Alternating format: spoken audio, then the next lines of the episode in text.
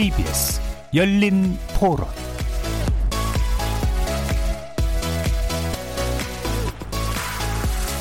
안녕하십니까. KBS 열린 토론 정준희입니다. KBS 열린 토론 오늘 토론 주제는 격전지 분석으로 본 사이로 표심 향방은입니다. 사이로 총선을 앞두고 여야 후보 공천 작업이 마무리 수순에 들어가면서 전국 주요 지역별 후보 대 진표의 윤곽이 상당 부분 잡혀가고 있습니다. 수도권과 부산, 경남, 대구 등에서는 유력 후보 간 대결이 이목을 끌고 있고요. 범 여권에게 다소 우호적인 호남의 경우에는 여당과 민생당의 대결 구도 속에서 다선 중진 의원들의 생환 여부가 관심이 모아주고 있습니다. 그래서 오늘 KBS 열린 토론에서는 두 분의 전문가와 함께 사이로 총선 관심 지역에서의 표심 분석해 보고요. 공천 작업, 코로나19 사태, 비례정당 창당 등 총선 승부에 영향을 미칠 막바지 변수가 무엇일지 전망해 보겠습니다. KBS 열린 토론은 여러분들이 주인공입니다. 문자로 참여하실 분은 9730으로 의견 남겨주십시오. 단문은 50원, 장문은 100원에 정보 이용료가 붙습니다. KBS 모바일 콩, 트위터 계정 KBS 오픈, 그리고 유튜브를 통해서도 무료로 참여하실 수 있습니다. 시민 논객 여러분의 뜨거운 참여 기다리겠습니다. KBS 열린 토론 지금부터 출발하겠습니다. 살아 있습니다. 토론이 살아 있습니다. 살아있는 토론, KBS 열린 토론. 토론은 라디오가 진짜입니다. 진짜 토론, KBS 열린 토론.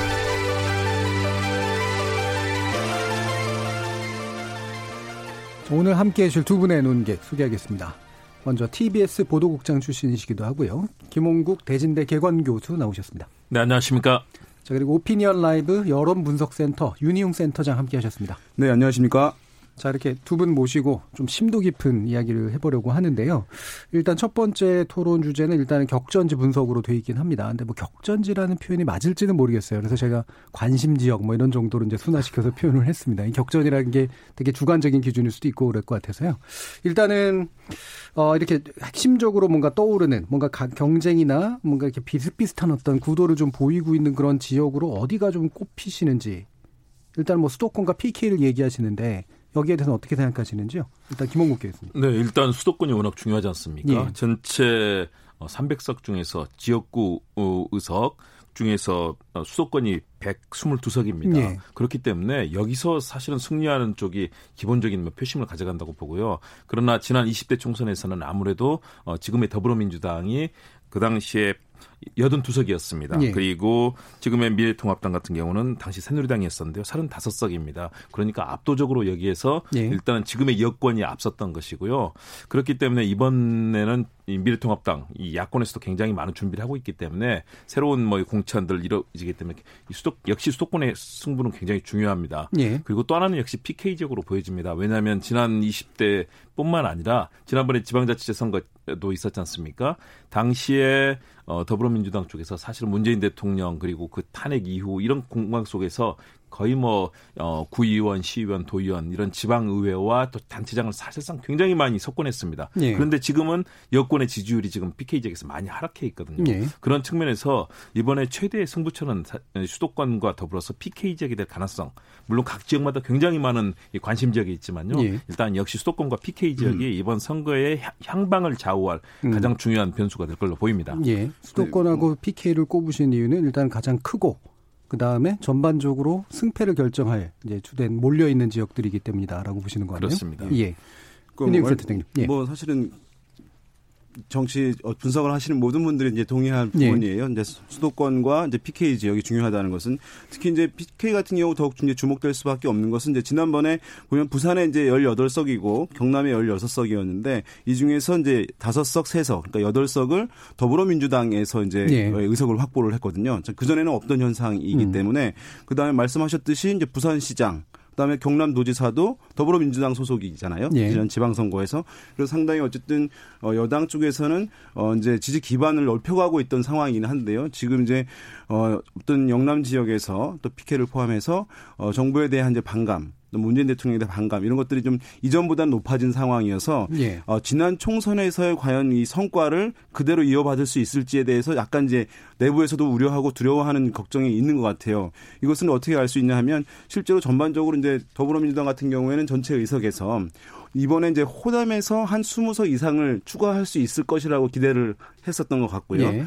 그다음에 그렇게 되면 사실 이 아, 다음에 얘기하겠습니다만 비례위성 정당 이런 논의를 할 필요가 없이 상당히 안정적인 승리를 가져갈 수 있는데 어, 영남 지역의 정서가 이전과 다르게 전개되는 네. 흐름이 포착되면서 이전에 얻었던 그 8석 부산과 경남에서 8석을 놓칠 수도 있을 것이라는 우려 때문에 지금 비례위성 정당 논의까지 왔다고 보이거든요. 예. 그런 면에서 이 PK 지역의 어이 선거는 사실 사실상의 어 승패를 여야 승패를 결정짓는 핵심 지역이다 이렇게 볼 수 있겠습니다. 예. 그러니까 20대 현재 여권이 20대 총선에서의 어떤 수성과 더불어서 이제 호남을 다시 좀 찾는 네. 이런 정도까지 기대했는데 이제 그 부분이 PK 지역에서 흔들리는 그렇습니다. 것으로 나타나고 그러면서 있다. 이제 판단 자체를 다시 해야 되는 상황이 몰렸다 예. 이렇게 보겠습니다. 그리고 그게 이제 비례 정당에 대한 논의까지 연결하게 네. 만든 주된 동력이다라고 네. 이제 얘기를 해 주셨네요. 자 그러면 이제 수도권부터 좀 살펴보려고 하는데요. 어, 뭐, 빅3라고 정한 기준이 이제 종로, 동작을, 광진을인데, 뭐, 기준은 각각 좀 다른 것 같습니다. 네, 종로는, 어, 이제 큰 이제 후보자들을, 예, 대표급의 후보자들이 이제 대선급 주자들의 후보, 후보들이 나왔고, 동작을 같은 경우에는 이제 판사 간 대결이고, 네. 광진을 같은 경우에는 이제 고민정 전 청와대 대변인 오세훈 전 서울시장이란 많이 알려진 분들의 대결, 뭐 이런 그렇죠. 거로 일단 네. 요약이 되고는 있는데요.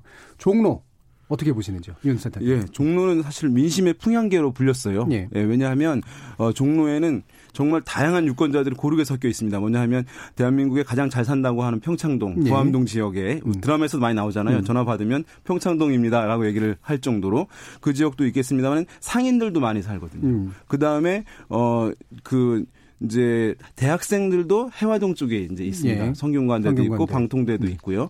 어 그러면서 이제 다양한 계층들이 있고 창신 숭인동 같은 경우에는 이제 외부에서 어 들어와서 최근에 이제 아파트 단지들이 생겼는데요. 예. 그래서 이제 젊은 층들이 이제 거주하는 지역이기도 하고 음. 이러면서 이제 다양한 각계각층의 이제 구성인들이 모여 있는 곳이어서 민심의 풍향계로 불리는 상황이었는데 이것이 전통적으로 이제 보수 정서가 굉장히 강했어요. 예. 이제 그런 최근 10년 동안은 보면은 어 모든 선거에서 어 이 지금 진보 진영이 승리를 했어요. 예. 그러니까 지난번 가령 2012년 대선 있잖아요. 그때 예. 문재인 후보와 박근혜 후보가 맞붙었잖아요. 전체 선거 결과는 박근혜 후보가 이겼고 대통령이 된 것인데 그때도 문재인 후보가 약 3% 포인트 차로 이겼던 지역이거든요. 예. 그러면서 과거와는 약간 지형이 달라진 어, 측면이 있긴 한데요.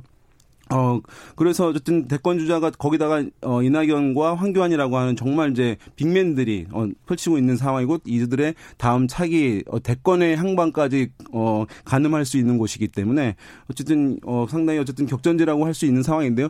지형이 어쨌든 과거에 변해 가지고 진보 진영에 약간 유리한 측면이 있겠습니다만은 예. 어쨌든 황교안 대표가 정권 심판론이라고 하는 상징적 어, 표현을 갖고 얼마나 선전할 수 있을지 여부 주목되는 지역이라고 할 수 있겠습니다. 예. 그러면 이 지역이 이제 약간 성향이 좀 더 진보적인 쪽으로 약간 기울어지게 된게 네. 그 젊은 그러니까 아파트 단지를 중심으로 한 재개발 이후에 젊은 층의 유입 이게 좀 큰 변수 맞습니다. 보죠. 창신동, 숭인동 지역에 예. 대규모 아파트 단지가 한 10년 전부터 이제 형성이 되긴 시작했거든요. 예. 그래서 이제 어 40대, 50대 초반에 어 유권자들이 많이 이제 외부에서 유입을 하게 되면서 과거에 부총과 또는 상인들도 약간 보수 정서를 더 많이 갖고 있다고 분석을 하거든요. 예. 그 중심에서 약간 이제 그것이 변화되는 이제 과정 음. 중에 음. 있는 상황이라고 할 수 있겠죠. 예, 김문국 교수님. 예, 아무래도 역시 양측의 대표 선대위원장 역할을 할 사람들 예. 아니겠습니까? 예. 그러니까 여야 모두 최고의 그런 정치인들을 뭐 포진을 시켰고요. 또 두 사람 모두 총리를 지낸 사람들 아니겠습니까? 예. 그리고 여야 통틀어서 지금 대선 후보 지지율 1, 2등을 다투는 예. 그야말로 용호 상박의 대결을 펼친다. 대신에 특성은 좀 다른 것 같습니다. 이낙연 후보 같은 경우는 총리를 지냈지만 원래 언론인 출신이고요. 지사라든가 의원들 또 당 대변인 그리고 풍부한 그런 어쨌든 국정 경험이라든가 또는 정치의 경험들을 가지고 있는 분입니다. 대신에 확고한 지지 기반이라든가 이런 부분을 좀 갖고 있지는 못한 또 단점도 있거든요. 네. 반면에 황교안 후보 같은 경우는 현직 또 야당의 당 대표 아니겠습니까? 그리고 전체 야당의 큰 흐름을 이끄는 그런 역할을 하고 있고 또 법조인 출신이고 나름대로 또 논리정연하고 두 분이 또 목소리도 좋고 나름대로 신원 서판을 잘 갖춘 그런 네. 장점을 가지고 있지만 또 황교안 후보 같은 경우는 그동안에 보여줬던 모습들이 굉장히 지나치게 강경한 모습들 그리고 대여 투쟁에서 뭐 장애 집회라든가 삭발 단식 이런 것들을 이끌면서 네. 사실은 좀 그런 국면 전체를 포용하는 리더십 이런 부분에서는 단점도 있고요. 그러니까 두 후보 모두 이 만만치 않은 내력 내공을 갖고 있지만 또 단점들을 가지고 있는 후보들입니다. 대신에 초기에 말씀해 주신 것처럼 지형도는 역시 정세균 국무총리가 두 차례 이 역임을 하면서 예. 이런 뉴타운의 열풍들 이런 속에서 굉장히 많은 조직력도 갖췄고요. 왜냐하면 시의원, 구의원 모두 사실은 민주당 성향 쪽으로 많이 네. 재편돼 있기 때문에 일단은 정, 이 정세균 전 총리가 딱, 현 총리가 닦아놓은 지역 음. 기반에서 음. 이낙연 총리가 상당히 앞서가는 흐름 속에서 보수층이 다, 단결하면서 음. 황교안 후보가 이제 굉장히 맹추격을 하는 양상들 아마 막판에는 정말 여야의 상징성 있는 대결이기 때문에 많이 예. 압축이 될 텐데요. 이렇게 쫓아가는 황교안 대표가 과연 이낙연 어, 총리 전 총리의 이런 기세 과연 이겨낼 수 있을 것인가? 예. 현재로서는 이 지형도로 보면 그렇게 보이는데요. 음. 일단은 가장 상징성 있는 지역이기 때문에 양측 모두 최대 그런 이 역량을 쏟아부을 것으로 보이는 보입니다. 그런데 예. 역시 코로나 19 때문에 대면 선거 운동은 지금 할 수 없는 상황입니다. 그러니까 예. 쫓아가는 후보가 사실은 굉장히 어려운 상황에 놓여 있기 때문에 이 부분을 과연 황교안 후보가 어느 정도 이것을 이끌어낼지 그리고 당 대표로서 지금 굉장히 많은 또 당의 이 대표로서 각 지역의 후보들을 예. 격려하는 역할까지 해야 되거든요. 그런 측면에서 어 역시 핸디캡도 갖고 있는 상황입니다. 그러나 역시 이곳에서 이기는 사람이 결국은 다음 대선 후보에도 예. 또 결국은 네. 결정적으로 다가갈 수 있지 않겠습니까? 예. 정말로 초미의 관심이 되고 용호상박의 대결이 될수 있는 그런 장이라고 보여집니다. 예. 그러면 제가 짧게만 한 두 가지 정도 중요한 지역이니까 여쭙겠는데 하나는 어뭐 데이터를 제가 정확하게 이제 말씀드리긴 좀 그렇습니다만 이게 어, 각 정당, 양, 그러니까 통합당, 미래통합당하고 더불어민주당의 정당 지지세와 네. 후보 개인의 지지세에서 네. 정확하게 일치하는 모습은 아닌 것 같아요. 맞습니다. 이제 예. 지금 이제 많은 조사, 워낙 관심 지역이다 보니까 예. 가장 많이 여론조사 결과들이 보도가 됐어요. 예. 그래서 상당히 사실은, 어, 뭐 유의미한 격차로 음. 이제 이낙연 총리가 앞서는 이제 결과들을 이제 많이 확인을 하셨을 텐데요. 음. 어, 지금 그런데 이제 한국당의 정당 지지율도 있을 거 아닙니까? 예. 아까 말씀드린 대로 이제 보수 정서도 일정 부분 있는 음. 지역이니까 그러니까 어떤 조사를 같은 경우에는 정당 지지율을 충분하게 넘어서지 못하는 이제 결과들도 보여주는 거예요. 예. 예. 그것은 뭐냐면 어, 후보 개인에 대한 이제 음. 어떤 인식이 음. 어, 약간 다르게 형성되어 있을 가능성을 보여주는 거예요. 예. 왜냐하면 신인이라고 하면 그럴 수 있어요. 예. 유권자들이 모르는 신인이 가져와서 그렇죠. 나오게 되면 정당 지지율보다 낮은 경우들이 이제 음. 흔하게 있는 것이거든요. 근데 황교안 대표를 과연 이제 모르는 사람이 우리 국민들 별로 없을 거 아닙니까? 예. 네, 또 관심이 높은 이제 종로 지역 유권자들이라고 한다면 그럼에도 불구하고 정당 지지율을 압도하는 수준, 어, 한국 통합당 정당 지지율을 압도하는 수준으로 나오지 않고 있는 것은 요즘 아까 이제 말씀하신 지난 뭐 탄핵 과정에서 있었던 상징성 뭐 네. 이런 것들 때문에 아직 그런 비호감 비토 정서가 일정 부분은 남아 있을 가능성이 있거든요. 그래서 남은 네. 기간 얼마나 황교안 대표가 그 것 또한 어, 극복해내느냐 해소해내느냐가 상당히 어쨌든 지지율 추가 상승에 중요한 요인으로 작용할 것 같습니다. 예. 예, 어, 만만치 않은 음. 상황이고요. 그러나 저는 이 현재 보여주고 있는 이, 이 민주당과 또 미래통합당 정당의 지지율 이 격차보다도 사실은 상당히 이낙연 후보가 앞서는 초기에 조사들이 나왔었거든요. 예. 유미한 수준의 그런 격차였지만 지금은 많이 좁혀지고 선거 직전으로 가면 훨씬 더 많이 좁혀질 거라고 봅니다. 그만큼 야권이 특히 이제 결집하는? 그동안이 음. 많이 특히 안철수 대표를 비롯한 국민 과거의 국민의당 그리고 네. 지금의 국민의당 중도의 흐름까지도 일단은 어느 정도 함께 보수 진영이 함께하는 흐름 아니겠습니까? 그렇다면 보수 진영의 단결과 단합력이 상당히 높아져 있는 상황이기 때문에 앞으로 그런 부분이 황교안 대표에게는 큰 힘이 될 거고요. 어 그리고 특히 역시 중요한 부분은 이 부분은 저는 코로나19 사태는 어느 정도 좀현 네. 정부에서 감당해내느냐. 왜냐하면 이낙연 후보 같은 경우는 직전 총리였기 때문에 문재인 네. 대통령의 지지율 그리고 여권의 전체 지지율이 상당한 영향을 받는 네. 그런 어, 상징성을 가지고 있습니다. 그런 측면에서 어느 정도 코로나19 사태를 현 정부가 안정적으로 관리하느냐. 만일의 경우 이 상황이 뭐 정말로 확진자와 사망자가 급격하게 늘어나면서 총체적인 만일의 실패 국면이다. 네. 이런 상황으로 간다면 여건이 상당히 어려울 거거든요. 네. 그런 여러 가지 복합적인 요소들을 가지고 있는데 그러나 현재의 흐름으로 보면 당 지지율 그리고 후보 후보 개인의 지지율 전반적으로는 일단은 어, 이낙연 후보가 좀 앞서가는 흐름입니다. 음. 그렇다면 현재 보수 진영이 최근에 이런 단결세 그리고 이후에 나오는 여러 가지 정책들과 지역에 대한 공약들을 통해서 황교안 후보가 어느 정도 이것을 쫓아가고 마지막 역전까지 해낼 수 있을 것인가 예. 만만치는 않아 보이는데요. 야, 점점 더 좁혀지는 가, 이 길로 갈 것은 예. 명확해 보입니다. 예. 이게 이제 선거에서는 말씀하신 대로 격차 나더라도 야당 후보들이 약간 프리미엄을 갖는 경우들이 있습니다. 예. 왜냐하면 어, 대통령 임기 중반에 실시되는 선거라는 것이 이제 정권에 대한 정부 여당에 대한 중간 평가적 선거잖아요. 예. 그러면 이제 어, 선거 당일날 유권자들이 투표장에 가서 내가 좋아하는 정당의 후보를 찍어야지라고 하는 것이 아니라 아, 이번에 정부 여당 을 좀 혼내켜 줄까 말까. 근데 이런 관점으로 투표를 하게 되니까 야당을 특정하게 좋아하지 않더라도 아까 약간 정부 여당에 대해서 경고를 보내고 싶은 사람은 그 날만 야당을 지지하지 않더라도 야당이라고 하는 회초리를 들 뿐이거든요. 네. 그래서 이제 야당은 실제 이제 조사 때 나오는 정당 지지율이나 후보 지지율보다는 좀 더 높게 나오는 이제 그런 경향들이 있어서 어, 야당이 되게 프리미엄을 좀 갖는다라고 이제 얘기를 하는 것인데요. 예. 그래서 지금의 격차는 좀 그래서 좁혀질 가능성은 있다고 보입니다. 그런데 음. 워낙 어쨌든 유명한 인물들임에도 불구하고 격차가 초반에 섰던 것이 사실은 어 뭐 심상치 않은 정도의 규모였기 때문에 격차였기 때문에 과연 이제 그것을 쉽게 극복해낼 수 있을지 여부는 예. 뭐좀 저는 쉽지는 않아 보이기는 하는 상황인데요. 선거는 끝까지 봐야 되니까요. 예, 예. 알겠습니다. 뭐 두 분 모두 어쨌든 후반부로 갈수록 치고 올라오는 기세가 있을 거다라는 그런 정도 쪽의 얘기는 해주셨는데요. 네. 자 그러면 지금 이제 동작을 어, 민주당의 이수진 전 판사, 통합당에는 나경원 전 원내대표입니다. 굉장히 관심 모으는 지역이긴 한데 어, 여성이고 이제 판사고 하면서 어, 여기는 뭐 나름대로 좀 읽히시는 기운이 있으신가요? 일단은 이곳은 아직까지는 네. 여론조사가 나오지 않았습니다. 네. 그런데 이 지역은 최근에 세 차례 선거에서 모두 보수 진영 네. 미래통합당 후보가 이제 승리를 총선에서 냈습니다. 뭐 대선이라든가 다른 선거에서는 달랐는데요. 과거에는 뭐 박실 전 의원이라든가 이렇게 어, 진보 진영에서 가져갔던 곳을 최근에 세 차례 국회의원 선거에서는 어, 정몽준 후보 그리고 어, 지금의 나경원 의원이 이제 네. 승리를 한 지역이거든요. 그리고 그, 어, 지지율도 상당히 에, 높은 네. 네. 높은 편으로 계속해서 이제 나경원 의원의 인지도라든가 특히 뭐 사선 의원의 원내대표까지 했고요. 음. 또 여성 의원으로서 굉장히 큰 활약을 하지 않았습니까? 어, 물론 긍정적인 이미지도 있지만 또 부정적인 이미지도 있지만 지역에서는 굉장히 몸을 낮춰서 열심히 선거 운동을 또 네. 하고 있는 그런 흐름이거든요. 그런 인지도에 비해서 지금 이번에 새롭게 등장한 이수진 전 판사 이제 1월에 이제 본인이 이곳을 어 나와서 음. 판사로서 이제 이 역할을 그만두고 이제 본격적으로 이제 시작하지 않았습니까?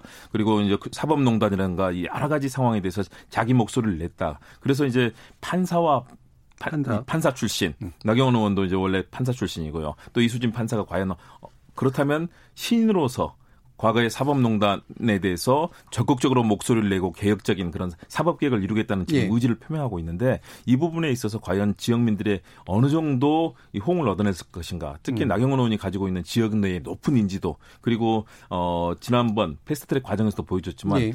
이 지도부를 구성하면서 국민들께 굉장히 많은 그런 인지도를 갖고 예. 가지고 있지 않습니까? 이런 부분을 새롭게 등장한 정치 신인 음. 이수진 판사가 과연 그 갭을 넘어설 수 있을 것인가? 지역 조직이라든가 선거가 또 그동안의 선거로 봐서는 쉽지 않은 그런 음. 상황으로 보이거든요. 결국 인지도하고 조직 이 부분에서 격차가 일단 있다고 보시는 거예요? 그렇습니다. 그 예. 격차를 과연 어떻게 넘어설 것인가. 그 예. 폐기와 또 사법 개혁에 대한 여러 가지 음. 그리고 본인의 그동안 여러 가지 장점들을 어떻게 알릴 것인가. 이 부분이 예. 아무래도 관건이 될 걸로 보입니다. 예. 윤 센터장. 이 이제 동작 지역 같은 경우에는 서초구와 인접해 있습니다. 도로를 예. 하나 건너가면. 그래서 이제 과거에는 이제 강남 3구 강남, 얘기를 했는데 예. 사구로 어, 강남 4구라고 예. 주장하는 곳들이 이제 몇 곳이 있어요. 동작구도 있고 이제 강동구도 그렇게 얘기를 하는 것인데 뭐냐 하면 이제 강남 어, 뭐 강남성이라고 할까요? 음. 이제 그런 이제 사실 분위기가 약간 주변으로 확산되는 경향이 있거든요. 음. 그런 상황이어서 이제 어 지난번 이제 나경원 원내대표 이제 출마했을 때도 강남 사고란 표현들을 많이 썼어요. 그러니까 여기는 예. 거꾸로 재개발이 이제 보수 쪽에 좀 더 유리하게 그렇습니다. 작동했죠. 그러니까 예. 우리가 어 강남 3구 음. 같은 어떤 위상을 갖추게 된다라고 하는 것이 어떤 유권자들의 욕구에 부합하게 되면서 그것이 이제 효력을 발휘했던 것이거든요. 음. 그러니까 그런 것이 이제 여전히 유효한 지역이라고 할 수 있고 이번 선거 같은 경우에 특히 이제 현 정부에서 부동산 규제를 강하게 하는 것에 어쨌든 소유자들 같은 경우는 음. 반감들이 있는 것이니까 아마 이것을 나경원 전 원내대표 같은 경우는 굉장히 쟁점화하려고 할 가능성이 있습니다. 이것을 예. 그래서 이제 어 유권자들의 어떤 재산권을 지키자, 지켜야 한다. 뭐 이런 이제 어뭐 선거 운동 하는데 상당히 이제 활용할 가능성이 있는데 그런 것들은 여전히 이제 유력을 발휘할 가능성이 있고 반면에 말씀하신 민주당 이수진 전 판사, 이수진 후보 신인이기 때문에 사실은 이제 지역의 기반들 이런 것들이 아직 이제 어 코로나 때문에 선거운동도 적극적으로 하지 못하는 네. 상황이기 때문에 그러한 이제 시간적 한계, 어떤 조직적 한계, 또 이제 지명도적 한계 이런 부분들을 어, 짧은 시간 얼마나 이제 극복할 수 있을지 여부를 어쨌든 봐야 되는데 이제 판사 대 판사이라고 하는 뚜렷하게 유권자들이 인식할 수 있는 쉬운 구도예요. 그렇기 예. 때문에 아마 낮은 지명도라든가 인지도는 아마 금방 회복은 될 수 있으리라고 보는데 예. 어쨌든 의원에 대한 후보에 대한 그 역량, 지역 발전에 대한 역량들도 보는 것이기 때문에 어쨌든 이수진 전 판사는 후보 주자로서 상당히 어쨌든 더 많이 뛰어야 되는 그런 음. 상황인 것 같습니다. 예, 결국에는 검찰 개혁과 사법 개혁에 대한 입장 차를 어떻게 반영하느냐 아마 이수진 전 판사 측에서는 그 부분을 예. 부각을 많이 하려고 할것 예. 같아요. 예. 자 그러면 나머지 하나 이제 광진을 이제 고민정 전 대변인 그다음 에 오세훈 전 시장. 오세훈 시장 같은 경우 지금 설화를 좀 겪었죠. 설화가 아니라 사실은 실질적인 네. 법적 문제를 좀 겪고 그렇죠. 있는 셈이긴 한데요. 그렇습니다. 예, 김 어, 역시 추미애 예. 법무장관이 지금 오랫동안 닦고 온 지역 음. 아니겠습니까? 역시 아무래도요 그동안에 여권 성향의 지지층들이 폭넓게 있었던 곳인데요. 그러나 오세훈 전 시장이 본인의 인지도 그리고 그동안에 뭐 대권 주자로까지 불릴 정도로 폭넓은 정치 경험을 네. 가지고 한 1년 가까이 지역에 음. 공을 들였습니다. 그렇기 때문에 당에서 공천도 쉽게 따는 음. 셈이고요. 아마 다 이 미래통합당 내 대권 후보군 중에서는 가장 수월하게 공천을 따낸 것 같아요. 음. 그만큼 당에서 인정을 했던 부분이 있는 것 같은데요. 음. 그러나 역시 고민정 대변인 대통령의 이비자 또 국정에 있어서 가장 많이 예. 이 얼굴을 보이면서 드러냈던 그런 이미지로 등장을 했습니다. 사실상 정치 신인인 셈인데요. 예. 그런데 지금 여론조사 나오는 결과를 보면 엎치락 뒤치락 하고 음. 있습니다. 오차 범위 내에서 서로 앞서가고 뒤서가고 하는 것들이 엎치락 뒤치락 하고 있는데요. 이것이 지금 선발 주자로서 미리 뛰었던 오세훈 시장이 그런 어 폭넓은 그 정치 활동 그리고 서울시장으로서 가지고 있는 또 인지도가 굉장히 크지 않습니까? 네. 그런 측면에서 어 그동안에 추미애 장관이 닦아놨던 그런 여권 성향의 지지층들을 상당히 파고들은 그런 셈이고요. 반면에 이제 고민정 후보 같은 경우는 이제 출발을 했습니다. 많이 알리고 그러나 또 하나는 역시 대통령의 상징성이 있다는 점이죠. 예. 그냥 고민정 후보를 보고 찍기보다는 역시 문재인 대통령에 대한 그런 어, 여러 가지 이미지 그리고 또 국정 운영에 대한 지지를 담아서 보내는 가능성이 크지 않습니까? 그런 측면에서 어, 고민정 후보가 지금 각축을 벌이고 있는데요. 역시 오세훈 어, 후보 같은 경우는 그동안의 선거 구민들에게 설이라든가 명절 때 그이 선물을 네. 보낸 거 이 부분 때문에 지금 선거법원으로 네. 고발이 된 상황입니다. 이 부분은 악재일 텐데요. 음. 과연 이런 갭들을 지금 서로 지금 장군만군 음. 주고받고 있는 상황이다. 저는 이 지역은 마지막까지 알 수 없지만 음. 그러나 일단은 오세훈 후보가 역시 높은 인지도 예. 또 정치 경험 그리고 지지층을 결속하는 힘 이런 부분들을 본다면은 음. 좀 상당히 앞서가 갈 가능성도 있다. 그러나 음. 고민정 후보가 과연 그 젊은 패기 음. 그리고 그동안 뭐 청와대에서 했던 국정 경험들 바탕으로 해서 얼마나 신선감을 보여줄 것인가 역시 지역민들이 그 점을 예. 판단하리라고 봅니다. 일단 오 시장이 전 시장이 악재에도 불구하고 장기적으로 유리할 것이다라고 보셨는데 어떻게 보세요? 그러니까 지금 음. 아까 이제 몇 번의 여론조사 결과가 보도됐어요. 음. 이 지역에서. 그런데 사람들이 이제 사실은 우리가 여의도에서 예측하기로는 어, 오세훈 전 서울시장이 월등하게 앞설 네. 것이라고 이제 생각을 했었거든요. 네. 그런데 나온 결과들을 보면 팽팽한 접전을 그러니까요. 보여주고 네. 있어요. 그래서 상당히 의외라고 생각을 음. 했거든요. 그래서 이제 고민정 전 청와대 대변인 같은 경우는 어쨌든 지금 이제 갓 진입을 한 상황이고 지역구도 사실은 뭐 정하는데 시간이 많이 허비됐거든요. 그럼에도 불구하고 어 일정 정도의 대중적 지명도를 갖추고 있구나라고 하는. 근데 중량감에서는 차이가 아직 많이 난다고 보여요. 예. 예 그렇지만 그런 이제 대중성, 어, 대중의 인지도 음. 이런 것은 사실은 이제 믿지지 않는, 뒤지지 않는 그런 상황이라는 점. 그리고 그에 대한 어떤 반감이나 비토 정서, 그러니까 이런 것들이 어 고민정 후보에 대해서는 높게 형성된 게 아니라는 것을 이제 그 지지율이 어, 대등하게 나온다는 것에서 알 수 있는 것이거든요. 예. 그리고 이제 말씀하신 대로 보수의 상징성. 왜냐하면 오세훈 전 서울시장은 지난번에 무상급식과 관련해서 네. 보수의 이제 어떤 상징성을 얻은 것이고 고민정 대변인은 어쨌든 현 정부의 이제 아이콘처럼 돼버린 음. 상황이니까 상당히 이제 상징적 대결이 될 수밖에 없는 상황이어서 양쪽 진영의 지지층들이 굉장히 뚜렷한 이제 투표를 할 것으로 보여서 제가 봤을 때는 오세훈 전 시장의 그런 지명도라든가 또는 향후에 어쨌든 차기 대권 주자로서의 위상 이럼에도 불구하고 상당히 격전 예. 형태로 전개될 가능성이 높다 이렇게 음, 보겠습니다. 현 정부 또는 당 사이의 네. 대결의 구도가 재현될 가능성 네. 이 부분을 지적해 주셨네요. 그럼 경기도로 이제 들어가 보죠. 경기도는 어, 두 분이 하나씩 좀 관심 가는 지역을 꼽아주세요. 먼저 윤 센터장님. 네, 저는 경기도는 이제 안양 동안을 동안을 예, 음. 이 지역이 음. 특이한데요. 뭐냐 하면 더불어민주당에서 이제 이재정 대변인 비례 의원이에요. 네. 이제 출마를 그 지역에 가서 그렇죠. 하기로 해서 공천을 받았고 그다음에 어, 통합당에서는 심재철 예. 원내대표가 음. 이제 있는 것이고요. 뭐 터줏대감이죠 이 지역에 예. 그런 상황인데 여기에 또 한 이제 정당의 후보가 나왔어요. 아마도 이제 어, 추혜선, 추혜선 의원, 네, 정의당 예. 예. 의원이거든요. 비례 의원인데 음. 어, 이 지역이 그러면 어, 지난번 총선에서 어땠냐 하면 정의당 후보가 그때도 나왔어요. 네. 정진우 후보가 나왔는데 득표를 얼마나 했냐 하면 19%를 음. 득표를 했어요. 네. 어마어마하게 한 겁니다. 제3정당이. 그러니까 무슨 얘기냐 하면 정의당 사이가 센 지역이에요. 네. 어 그러니까 어떻게 보면 통합당 후보는 뭐 어부지리를 한 측면도 이제 있는 것인데 예. 어 지금 또 가, 그렇게 가게 되면 재연이 될 수밖에 없잖아요. 음. 그래서 아마도 어, 민주당 후보와 음. 어, 정의당 후보 간의 단일화 논의가 예. 어, 이 지역에서는 어, 선거를 임박하고 일어날 가능성이 매우 높고 아마 음. 승리를 위해서는 그 논의를 아마 불가피하게 해야 될 가능성이 높지 않겠나. 그래서 예. 그러면서 이제 아직 어, 최종 선거가 있기 전에 한 번 더 다시 예선이 음. 남, 음. 남지 않았나라고 저는 이제 보고 있습니다. 네, 그럼 지금 비례창당, 비례당 창당 논의하고도 또 상당히 연동돼 있죠. 예. 왜냐하면 어, 정의 이게 정의당이 참여할지 어떨지 모르겠습니다만은 음. 어, 여러 지역의 단일화라든가 예. 이런 것들을 협상 조건을 갖고 논의가 될 가능성을 배제할 수 없거든요. 예, 예. 그럼 김홍욱 교수님 어디를 찍어주실까요? 역시 마찬가지로 정의당이 예. 항상 예. 게재가 돼 있는 지역입니다. 고향갑입니다. 고향. 예. 어, 민주당에서는 어, 문명순 어, 대통령 직속 균형발전위원회 네. 위원이 음. 출전했고요. 뭐 미래통합당에서는 이경환 변호사가 예. 출전을 했습니다. 그리고 정의당의 심상정, 대표가 이제 그렇죠. 현역 의원으로 활동하고 있지 않습니까? 예. 그동안에도 이 지역은 항상 음. 할 때마다 이런 정의당과 음. 민주당의 음. 통합 여부, 예. 어, 후보의 단일화 여부가 굉장히 큰 관건이 됐었고요. 역시 또 심상정 의원 같은 경우는 정의당이 대통령 후보로 할 정도로 인지도라든가 예. 또 정의당 내에서 그런 어 역할 또 음. 비중이 큰 정치인 아니겠습니까? 그런데 만일의 경우 민주당 후보가 나올 경우에는 만만치 않습니다. 뭐 음. 오늘 나온 여론조사도 보면 그렇게 될 경우에는 미래통합당 후보가 앞서는 그런 앞서는. 결과가 예. 음. 나오는 것이죠. 그렇기 때문에 그동안에 가졌던 진보 정당으로서의 상징성 음. 그런 측면에서 심상정 의원의 그런 지명도라든가 인지도 그리고 예. 앞으로 정치로서의 역할 그 부분에 대해서 주목할 수밖에 없고요. 그러나 또 어, 문명손 위원장 역시 예. 그동안의 지역위원장으로서 굉장히 많은 활동을 했거든요. 네, 굉장히 의욕적이시더라고요. 그렇습니다. 네. 그렇기 음. 때문에 아마 이 민주당과 정의당의 이런 단일화 논의, 결국 음. 비례장 등 논의까지 음. 같이 예. 해서 굉장히 치열할 거고요. 그 틈을 이제 어, 미래통합당의 이경환 변호사가 지금 음. 치열하게 뚫고 나가고 있는 거거든요. 만일의 예. 경우 통합에 실패한다면 결국은 어, 미래통합당에서 어부지리를 가져갈 음. 가능성들 이런 측면이 있기 때문에 아마 마지막까지 예. 이 부분을 놓고 줄다리기 계속 이어질 음. 것으로 보입니다. 경기도에서 지금 언급된 이제 고양갑 그다음에 안양 동안을 같은 경우는 좀 비슷한 네. 네, 메커니즘이 그렇습니다. 좀 작동하고 있는 그런 지역들이네요. 네.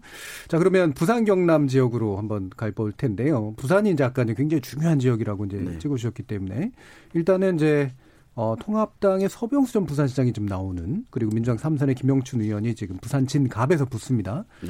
근데 서병수 전 부산시장의 이미지가 제가 알기로는 이게 별로 좋지 않은 거로 돼서 지난번에 지선이 나왔는데 네. 이번이 어느 정도까지 좀 회복할 수 있을까요?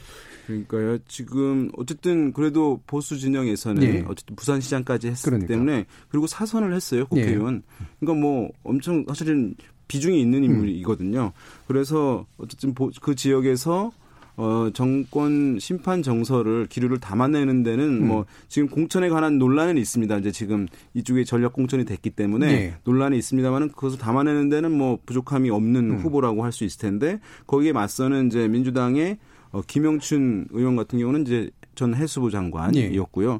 나름 이제 이 지역에서 어, 합리적이고 중도적 성격을 가지면서도 이제 민주당 후보로서 위상을 이제 갖추고 있는 것이기 때문에 굉장히 이제 중량감 있는 후보들이에요. 그래서 김영춘 후보 같은 경우에는 어, 부산 지역의 선거를 민주당 선거를 총괄하는 예, 역할을 또 담당하기도 네. 한 상황이거든요. 그래서 그것에 맞대응으로 이제 서병수 전 부산시장을 통합당에서 음. 이쪽으로 옮긴 거예요. 원래는 해운대 기장갑의 네.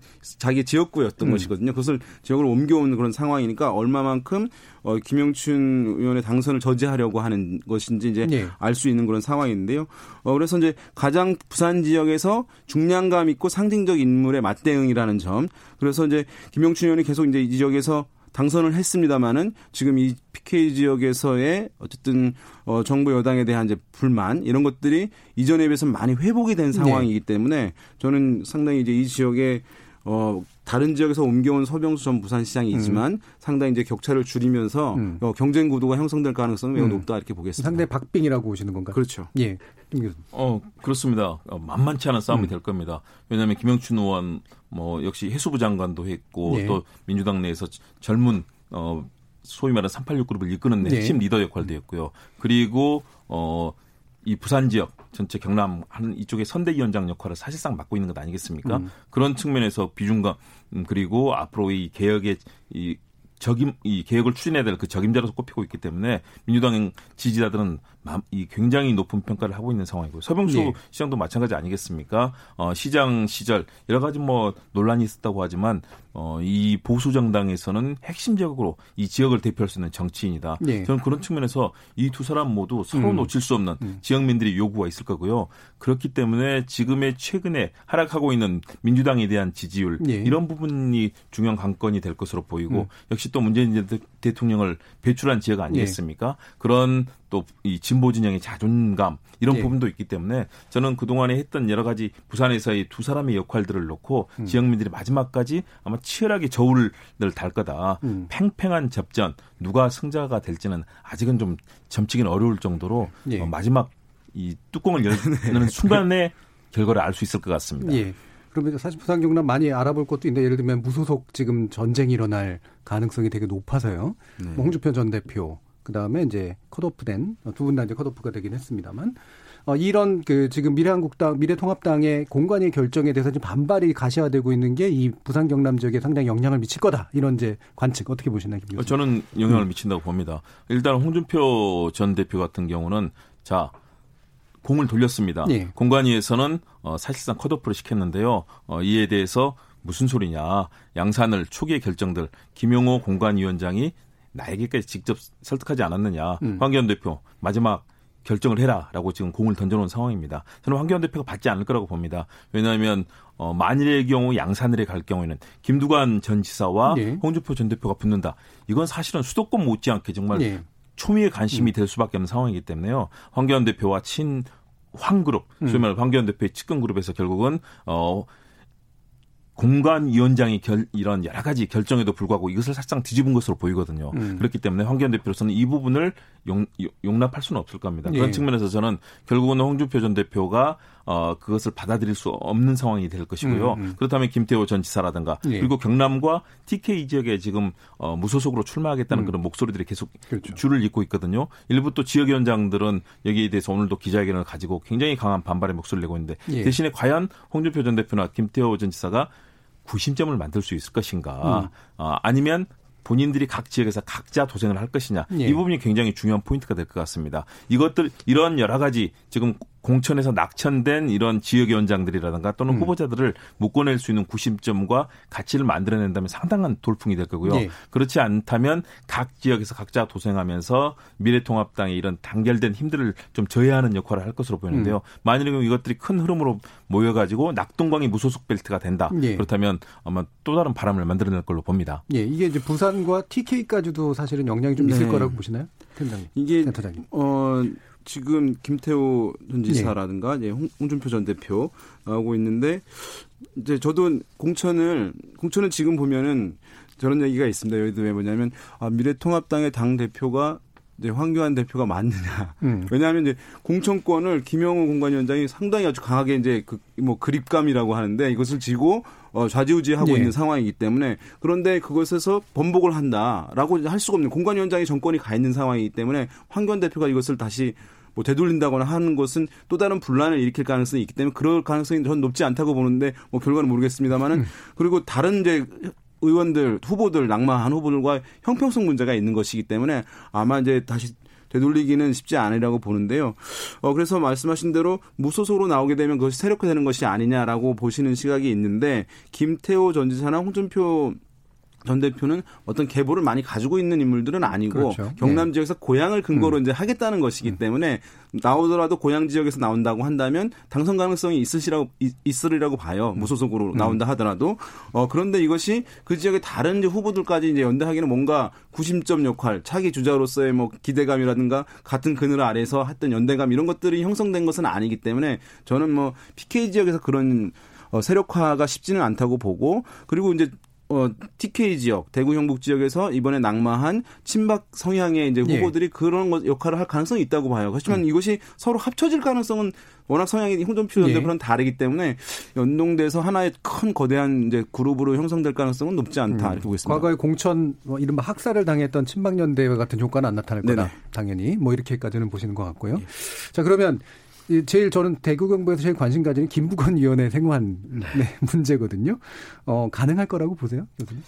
어, 지금 알 수 없다고 봅니다. 네. 왜냐면요. 이, 코로나19 때문에 음. 대구 경북 지역의 민심의 방향이 사실은 굉장히 좌절되고 네. 또현 이 현재 대처하고 있는 정부의 방침에 대해서도 사실은 상당한 내적인 그런 불만들도 있을 거거든요. 네. 그렇다면 김부겸 의원이 그동안 열심히 지역 감정 타파라든가 음. 또는 대구 지역의 발전을 위해서 헌신하고 낮은 자세로 하지 않았습니까? 그럼에도 불구하고 지금 상황은 만만치 않은 상황이 김부겸 의원에게는 형성되고 있는 것이고요. 그렇기 때문에 이번 비례 뭐 연합 정당에 대해서도 네. 김부겸 의원은 굉장히 비판적인 목소리를 내고 있습니다. 음. 반면에 이제 주호영 어, 후보 같은 상대, 경우는 예. 역시 이 상당히 만만치 않은 그 정치력이 음. 있고요. 친화력이라든가 또는 정책을 내놓는 그런 능력이라든가 상당히 뛰어난 예. 의원 아니겠습니까? 그렇다면 두 사람 진검 승부를 펼칠 텐데 음. 어, 아무래도 김부겸 의원이 그동안 지역에서 닦아왔던 어, 그 인간적인 음. 모습들 이런 부분에 대한 그동안 평가가 있었는데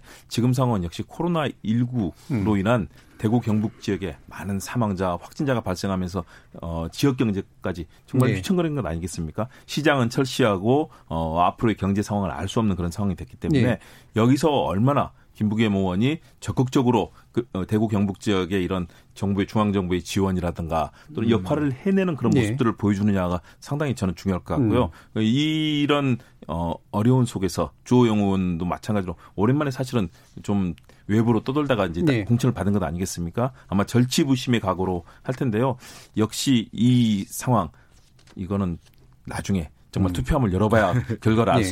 알 수 있을 정도로 아마 치열하게 전개될 거라고 네. 봅니다. 코로나19가 얼마나 변수가 될 거냐. 뒤에서도 아마 2부에서 자세히 네. 짚어보겠습니다만 아마 청취자분들 중에 이런 궁금증이 있으실 것 같아요. 그러니까 대구 경북에서의 코로나가 확산이 된 거는 사실 현 정부의 심각한 문제로 보기는 또 어렵고 또 중앙 정부가 이제 과할 정도로까지도 이제 막 어떻게 애쓰는 모습을 보이는데 이게 여론에는 전혀 도움이 안 된단 말이죠. 그게 실제로 어떤 결과가 보일까요? 이 코로 저는 아 코로나 19도 일정 부분 정치화되었다 이렇게 예. 표현을 하는데요. 예. 왜냐하면 어 이제 그것은 이제 정부가 잘하냐 못하냐가 다를 거 아닙니까? 근데 더욱 올라온 것은 이제 한 음. 2주 전에 있었던 조사인데요. 예. 이 코로나 위험 감염에 대해서 매우 걱정된다. 음. 뭐 어느 정도 걱정된다는데 이 매우 걱정된다와 어느 정도 걱정한다면 진보와 보수 차이가 거의 없는데 매우 걱정된다라고 하는 응답만. 예. 그러니까 고 걱, 걱정이죠. 음. 그 매우 걱정된다는 응답만 이념 성향별로 보면 음. 차이가 극명하게 갈립니다. 예. 예. 왜냐하면 진보에서는 그 위험도를 받아들이는 매우 걱정된다는 응답이 낮아요. 굉장히 낮고. 그다음에 음. 보수 내가 보수라고 하는 분들은 굉장히 높아요. 음. 매우 걱정된다고 하는 네. 것이. 근데 우리 이 코로나라고 하는 바이러스가 음. 이념 성향을 확인하면서 피해 다니는 게 아니잖아요. 네. 동일하게 미치는 것이잖아요. 음. 그건 가능성은 그럼에도 불구하고 그 받아들인 위험도 자체도 달라질 정도면은 음. 그만큼 보수 성향에 있으신 분들은 정부에 대한 신뢰 매우 낮아서 이것을 굉장히 이제 부정적으로 보고 있다는 것이기 네. 때문에 어 말씀하신 이제 수성갑에서 대구 수성갑에서 음. 이제 김부겸 전 장관, 김부겸 어, 의원이 언제 지난번 승리를 했습니다만은 주호영 의원이 다른 지역에서 옮겨온 것이긴 합니다만 네. 합니다만 상당히 김부겸 의원으로서는 이제 어, 버거운 승부. 상당히 어쨌든 치열하게 이전보다는 수월하지는 않는 그런 네. 싸움이 될 수밖에 없는 환경에 놓여 있다 이렇게 음, 볼수 있겠습니다. 알겠습니다. 지금 이제 호남권으로 이제 또 짚어봐야 될 것 같은데 호남권은 아까도 언급해 주셨지만 결국은 이제 더불어민주당이 이제 상당 부분 회복하게 될 거다라고 이제 얘기는 네. 되고 있습니다만 일단 궁금한 게 이제 목포의 박지원 의원이 어떻게 될까? 네. 그다음에 광주 서구의 천정배 의원이 또 어떻게 될까? 이제 바로 이 부분이잖아요. 네. 어떻게 보십니까, 센터장님? 어, 지금 뭐 몇 개 이제 여론조사들이 나오긴 했는데 어, 민주당 후보들이 이제 당세를 네. 뭐 배경으로 해서 좀 선전하고 있는 음. 그러니까 지명도 있고 중량감이 있는 이 이제 이 의원들을 어 앞서는 모양새들이 이제 가끔 나오기는 있는 상황이에요. 어 그래서 지금 먼저 이 호남에서의 정서가 이제 지난번 총선에서는 이제 국민의당 후보들에 네. 대해서 어 이제 문재인 대통령에 대한 어쨌든 약간 미묘하게 이제 음. 반감 있는 정서들이 네. 어쨌든 국민의당 후보의 전폭적인 음. 지원들이 음. 이제 고령층, 중장년 고령층을 중심으로 네. 전폭적인 네. 지지가 일어나면서 어쨌든 국민의당이 뭐 싹쓸이를 하다시피 음. 한 상황이었거든요. 음. 근데 현 정부에서 어쨌든 호남의 공을 상당히 많이 들인 상황이어서 이제 다른 지역과 다르게 호남에서는 어쨌든 현 정부를 지켜야 한다는 정서가 네. 매우 이제 강하게 형성돼 있는 상황이에요. 그래서 상당히 지명도 있는 인물이 아니더라도 가령 음. 목포 같은 경우에 이제 서울시 정무부시장을 했던 이제 김원희, 김원희 후보인데요. 후보. 예. 사실은 다른 후보들에 비하면 정의당의 윤수아 음. 후보 또는 이제 박지원 의원에 비하면 중량감은 상당히 낮은 네. 것이거든요. 그럼에도 불구하고 나오는 여론조사 결과에서는 음. 우세한 흐름들을 보여주고 있는 것이기 때문에 음. 당세가 상당히 이제 강하게 작동하고 있는 것이다. 음. 음. 어, 그렇기 때문에 그런 이제 박지원 의원, 천정배 의원 같은 경우는 상당히 어쨌든 상징성 있고 중량감 있는 인물임에도 불구하고 예. 상당히 이제 호남에서의 어떤 현 정부에 대한 지원론 이것 때문에 어, 고전하거나 어쨌든 상당히 이제 이전보다는 어, 쉽지 않은 그런 음. 선거를 치를 수밖에 없는 이제 환경이 이제 지표들이 보여주고 있는 상황이다 보겠습니다. 음, 아무래도 호남 그 권에 계신 분들의 전략적 당에 대한 전략적 그렇죠. 투표 성향 이게 굉장히 클 거라고 보시는 건데요. 예, 그렇죠. 예, 호남 지역은 전통적으로 계속해서 예. 전략적 투표를 했었고요. 음, 음. 어, 지금 보여주는 여러 가지 지지율 흐름을 본다면 민주당의 당 지지율이 예. 소위 말하는 민생당 과거에 이제 음. 국민의당이었지만요 어, 굉장히 높게 나타나고 네. 있습니다. 그런 측면에서 본인의 지명도와 또 지역에서 인정받는 그런 정치적 역할들 이런 부분이 어, 평가받지 못한다면 상, 이 민생당 후보들은 예. 상당한 어려움을 겪을 걸로 보입니다. 특히 이제 천정배 의원과 양양자 후보 이 대결 같은 경우는 지난번과는 이제 판이 많이 바뀌었습니다. 음. 민주당 지지율이 어, 굉장히 높게 나타나고 예. 있고요. 양양자 후보 같은 경우도 그동안에 이제 굉장히 많은 공을 들이면서 민주당이 다시 한번 이걸 회복하기 위한 그런 노력들 대신에 천정배 의원 같은 경우는 사실은 좀 두드러진 모습들이 좀 보이질 않았거든요. 네. 그리고 어 그동안에 전, 이 전남 지역에서는 그 광주 지역에서는 굉장히 천정배 어, 의원에 대한 그런 호감도가 높았었는데 최근에는 그런 것들이 많이 떨어지는 네. 흐름이거든요. 그래서 저는 맘, 이곳은 만만치 않다. 음. 천정배 의원이 이곳을 수성하기가 참 쉽지 않은 국면이다라고 음. 판단을 하고요. 반면에 목포 같은 경우는 음. 조금 더 다른 것 같습니다. 왜냐하면 네. 김원희 후보 같은 경우는 사실은 중량감이라든가 이런 부분에서는 많이 좀 부족해 보이는데 역시 박지원 의원의 이 전방위적인 활약 거의 뭐 요즘 뭐 저도 방송 평론하고 정치 평론을 음. 하는데 저보다도 엄청나게 많이 나올 정도로 예. 이런 정치력이라든가 그렇죠. 대외적인 예. 평가 그리고 거의 뭐 목기 원래 하듯이 예. 지역에 들었던 공들 이 부분이 굉장히 강하거든요. 음. 그런 측면에서 이제 역시 윤소아 후보 정의당 후보가 있는데요. 이 방정식들이 어떻게 되느냐에 따라서 음. 굉장히 평가를 할 텐데 목포 같은 경우는 그래도 박지원 의원의 수성의 가능성은 음. 다른 곳보다는 다른 음. 곳보다는 이, 이 광주 전남 호남 지역에서는 네. 좀 높지 않나 이런 판단을 음. 해봅니다. 다만 이제 천정배 의원은 6선 그리고 박지원 의원은 이제 5선 도전에 이제 나서는 것이잖아요. 그러니까 상당히 많이 한 것이잖아요. 그렇죠. 그러니까 네. 어떤 변화를 바라는 이제 기류들이 네. 있을 수 있잖아요. 되게 이제 사실 정치 불신이 우리나라 국민들 좀 있는 표현 중에 단적인 표현이 이거거든요. 우리가 이제 재선이다, 삼선이다 이런 표현을 이제 써야 되지만은 많은 이제 국민들 같은 경우는 아, 그 사람 두 번 해먹었어. 네. 세번 해먹었어. 이제 이런 표현을 하는 네, 거니까. 해먹다라는 표현을 쓰죠. 네. 네. 이제 변화를 바라는 기류가 네. 맞물리는 측면이 있는데 어쨌든 간에 상당히 이제 중량감 있고 역할을 많이 하셨던 분들입니다만은 어쨌든 그런 올해 다선을 하게 되면서 이제 변화의 기류가 이제 음. 부딪혀 올 텐데 그것을 또 어떻게 극복하는지도 하나 이제 이분들한테는 네. 과제가 될 수밖에 없을 것 같습니다. 예. 이렇게 호남 지역에는 또 이분들 외에도 여러 다선 의원들이 계신데 네. 아무래도 생활이 쉽지 않은 그런 조건들이 좀 많이 좀 빚어지고 있는 것 같습니다. 어, 그러면 지금까지 이 내용에 대해서 우리 어, 청취자들이 어떻게 생각하시는지 한번 좀 들어보고 가야 될 것 같습니다. 어, 지금 여러분께서는 KBS 열린 토론과 함께하고 계십니다.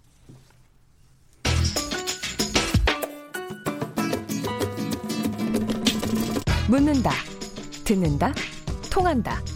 KBS 열린 토론. 듣고 계신 청취자 여러분, 감사드립니다. 들으면서 답답한 부분은 없으신가요? 궁금한 점은요? 그렇다면 함께 토론에 참여하시죠. 유료 문자 9730을 이용하시면 됩니다. 단문은 50원, 장문은 100원의 정보 이용료가 있습니다. 스마트폰 어플리케이션 KBS 모바일 콩을 통해서도 무료로 참여하실 수 있습니다. KBS 열린 토론은 언제나 열려 있습니다. 듣고 계신 KBS 열린 토론은 매일 밤 1시에 재방송됩니다. 자, 우리 일부 토론 진행되는 동안 청취자들이 보내주신 의견 들어보고 가겠습니다. 정희진 문자 캐스터. 네, 지금까지 청취자 여러분이 보내주신 문자들 소개합니다. 먼저 유튜브 청취자 이시민님, 보수를 개혁할 수 있는 세력은 유일하게 TK 지역이라 여겨집니다. 이번 선거에서 여당에게 3, 4석 이상 내어준다면 보수 진영이 확 바뀌지 않을까요? 콩 아이디 이주윤님, 이번 총선처럼 모호한 선거가 있을까 싶습니다. 여당은 소리만 요란했지 치적이라 내세울 게 없어 보이고 야권은 수권 세력으로선 아직 준비가 덜 돼 있는 듯합니다. 콩 아이디 오윤재님, 코로나19로 각 후보들의 활동이 제한을 받아 유권자들에게 다가가 호소하지 못하기 때문에 유권자의 입장에서는 지금까지 보여온 정당들의 철학과 가치, 그리고 행태를 보고 투표하게 될 듯 합니다. 유튜브 청취자 정원유님, 민주화 정의는 반목을 멈추고 서로 타협하고 양보해야 합니다. 콩 아이디 오사일사님, 국민의 세금만 축내는 국회의원들, 국민은 없고 오로지 권력욕에 미쳐있는 듯 합니다. 이런 이유로 전 이번 총선 투표 포기하려고 합니다. 특히 미래통합당에 너무 실망을 했습니다. 라고 보내주셨네요. 네, KBS 열린 토론. 이 시간은 영상으로도 생중계하고 있습니다. 유튜브에 들어가셔서 KBS 일라디오 또는 KBS 열린 토론을 검색하시면 지금 바로 토론하는 모습 보실 수 있습니다. 방송을 듣고 계신 여러분이 시민 농객입니다. 계속해서 청취자 여러분들의 날카로운 시선과 의견 보내주세요. 지금까지 문자캐스터 정희진이었습니다.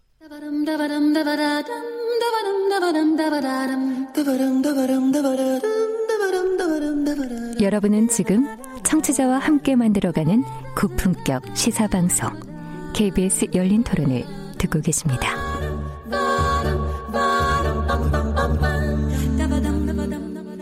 KBS 열린 토론 오늘은 격전지 분석으로 본 사이로 표심 향방은이라는 주제로 오피니언 라이브 여론분석센터 윤희영 센터장 그리고 김홍국 대진대 개공 교수 두 분과 함께하고 있습니다.